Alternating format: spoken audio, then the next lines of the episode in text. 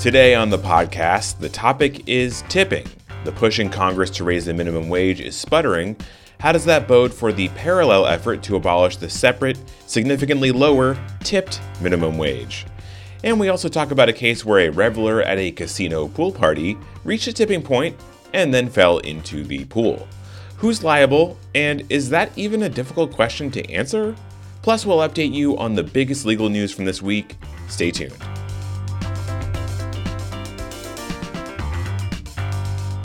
Hello, you're listening to On the Merits, the new legal news podcast from Bloomberg Law. I'm your host, David Schultz. This is the second episode of On the Merits, and we're so glad you've joined us. For those who missed last week, what we do here is highlight the best legal reporting coming out of Bloomberg Law's sizable newsroom, and also bring you an odd, curious, or just notable legal filing or two from the many dockets that we're tracking. But first, let's take a look at the biggest legal news stories of the week. The trial of Derek Chauvin began in a heavily guarded Minneapolis courtroom, but even though jury selection is now underway, it's still unclear exactly what charges the former police officer is facing. Chauvin is accused of killing George Floyd, an incident that was caught on video and spurred racial justice protests across the country and the world. Chauvin is facing one charge of second degree murder and another charge of manslaughter, but another charge of third degree murder, which the judge in the case had dismissed, is now back in play after a Minnesota Court of Appeals ordered him late last week to reconsider. It's taken more than a decade and a half, but for the first time, John Roberts is alone on the Supreme Court. The Chief Justice of the United States was the lone dissenter in an 8 to 1 opinion handed down yesterday in a case that touched on free speech issues and nominal damage. This was the first time in Roberts' nearly 16 years on the court that he was the lone dissenter in a case. 8 to 1 opinions are rare, accounting for just 10% of the court's opinions, according to the website SCOTUS blog. But what's even rarer is Roberts being in the minority, which only happens 3% of the time. And finally, are certain executive branch officials unfireable? That's the question raised by the Biden administration's dismissal of Sharon Gustafson late last week. Gustafson was general counsel of the Equal Employment Opportunity Commission and was appointed to that position by the Trump administration. She was fired after refusing to resign, arguing that the law that created her position at the EEOC gives it a defined four year term, which for her wouldn't have expired until 2023. Gustafson's fellow general counsel at the National Labor Relations Board was also dismissed by the Biden administration earlier this year under similar circumstances.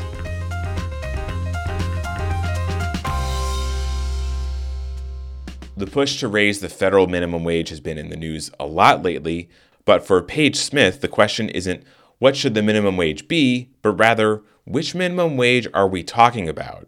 Paige is a reporter on the labor and employment desk here at Bloomberg Law, and she published a story this week about a separate and parallel effort to raise or even do away with the lower minimum wage for tipped workers. These workers, who happen to be overwhelmingly female and people of color, have a wage floor that's less than a third of the standard minimum wage.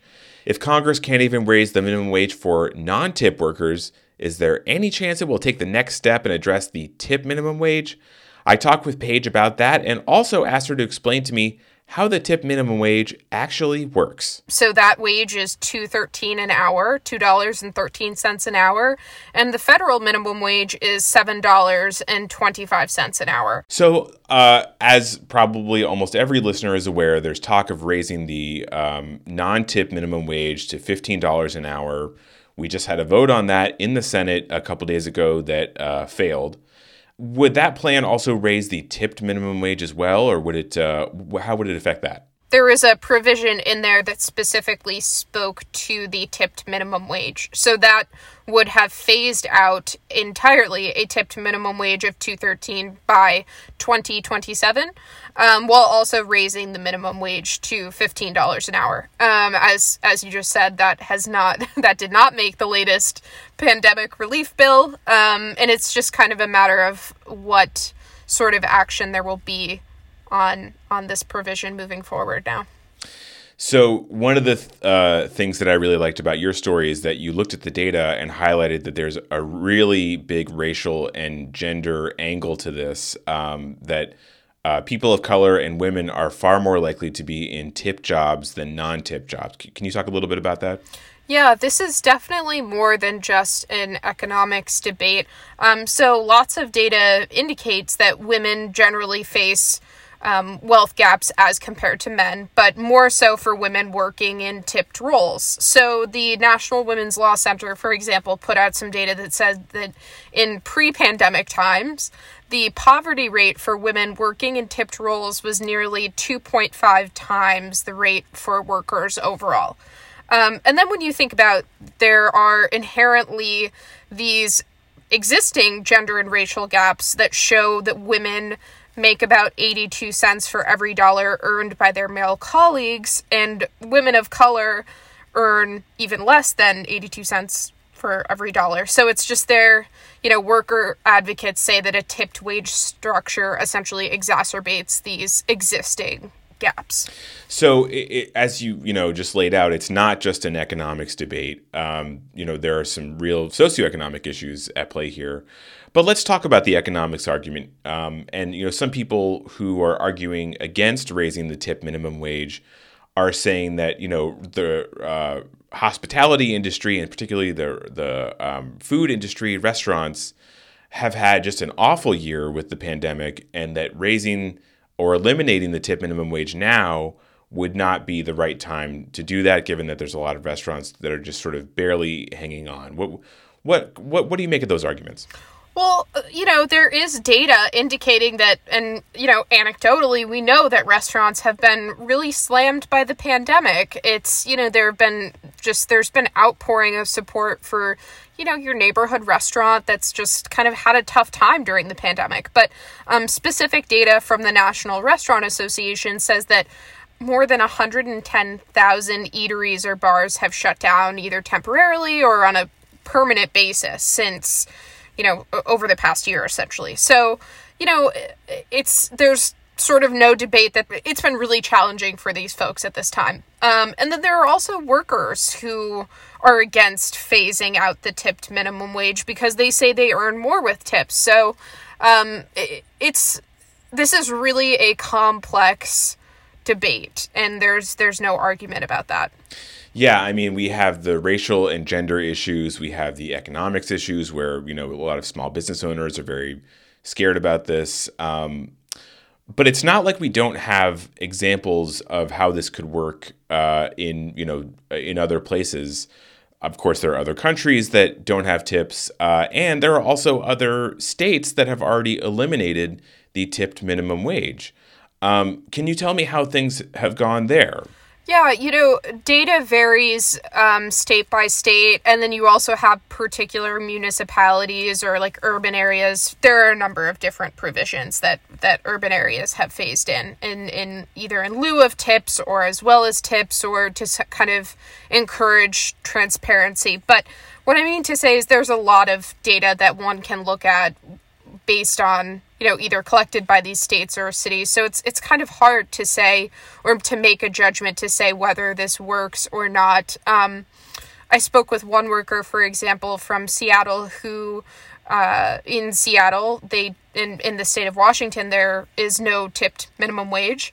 Um, and she was saying that she was advocating against phasing out a tipped minimum wage because she said that she really took a financial hit when her boss decided to restructure the um, restaurant to either raise costs or essentially when they started the process of phasing out the tipped minimum wage. So, you know, it, again, it varies state to state, it varies city to city, and um, there, I would just encourage folks to kind of look at wide variety of data. Yeah, so it, it sounds like there have been some experiments with eliminating the tip minimum wage, but the data is um, uh, unclear. Finally, all right, let's take a big step back and talk about the politics of this. You know, Democrats have majorities in the um, in the House and the Senate and the uh, control of the White House. But there, of course, majorities are very, very slim in the Senate, literally as mathematically slim as it could possibly be. Um, we just saw there was a vote on the minimum wage; it failed. Do you think that? Uh, it, it will be possible to either raise or eliminate the tip minimum wage um, at the federal level, given that raising the non tip minimum wage is proving to be something that may not even be possible.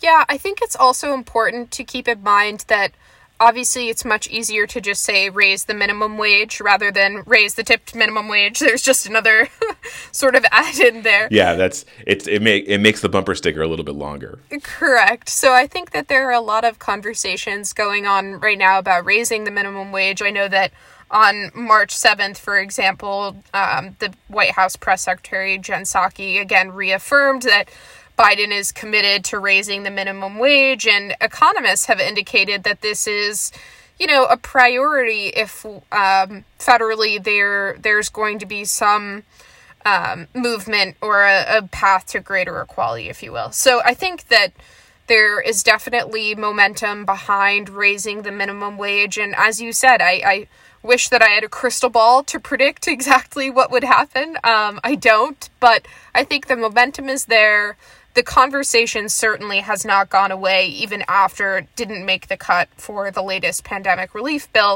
Well, the the it's clearly as you mentioned, the White House is not giving up on this. Um, but I just get this. Do you get the sense that this is this is a battle that's going to be moving to the state level? That there's going to be you know uh, activists are going to push state to state rather than maybe at the federal level because it just seems like maybe this can't get done in Congress. Uh, maybe I'm reading too much into this, but what do you think about that?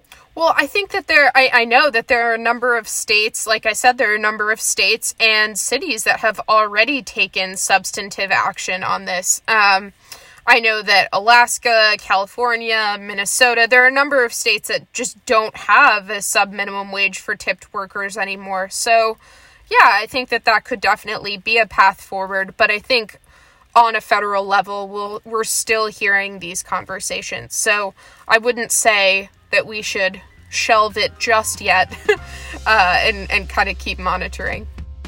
Uh, Paige Smith, thank you so much for joining me. Thank you. We have a crew of reporters and editors here at Bloomberg Law that we call our legal intelligence team, and they track literally hundreds upon hundreds of legal dockets across the country all the time. And as you might expect, they see some pretty interesting stuff now and then. So, one of our editors on that team, Rob Tricchinelli, is here today to tell us about something that caught his eye. It sounds like you have got a case for me involving a slip and fall. Um, can you go into the uh, fact pattern here and let me know what went down? Yeah, the Third Circuit last week uh, had a, a pretty uh, short order on this, but we had a, an after dark pool party at the Harrah's Resort in Atlantic City. Um, where a, a, woman got pushed into the pool and was suing. She was suing the casino uh, for it, and um, you know it was, it was, a fairly short order from the um, from the Third Circuit, but it's grounded in very basic negligence law, and it's one of those first things that you know every 1L learns what is the tort of negligence. But even here, you have a federal judge getting overturned because the judge didn't apply the standard correctly.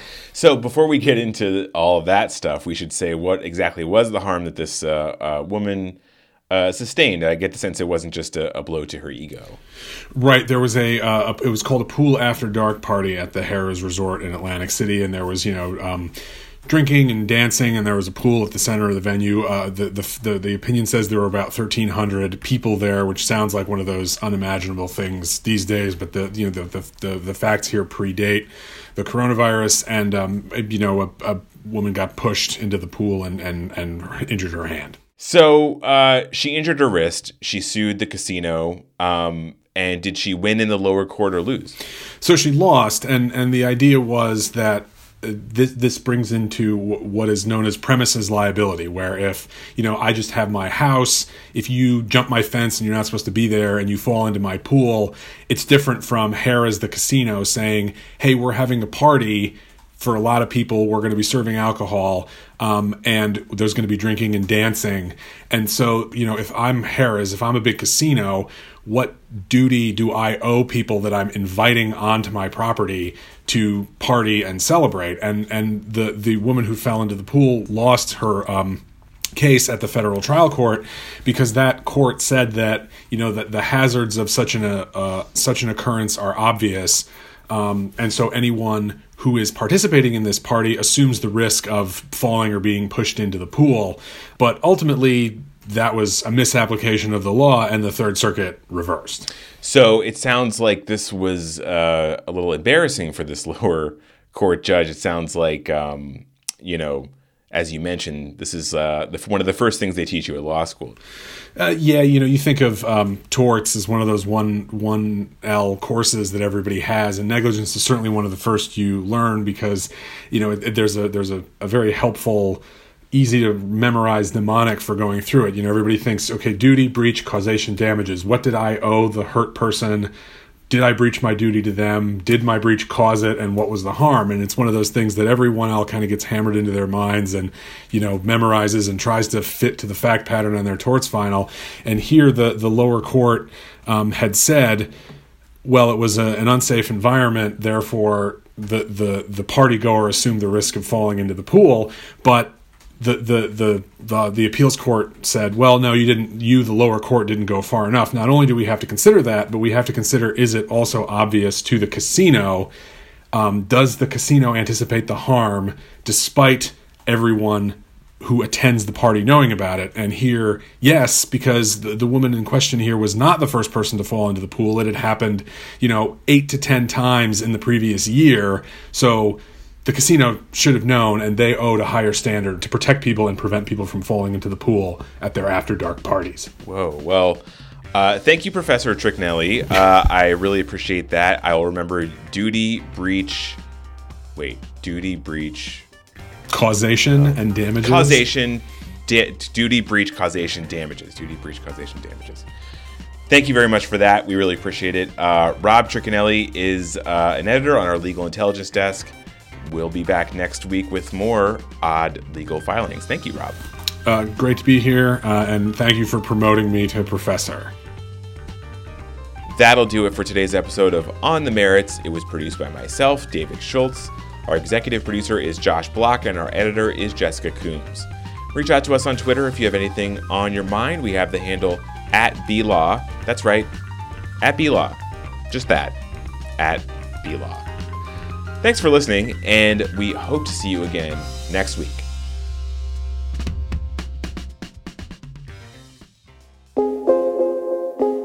Hi, this is Adam Allington, the host and producer of Uncommon Law from Bloomberg Law.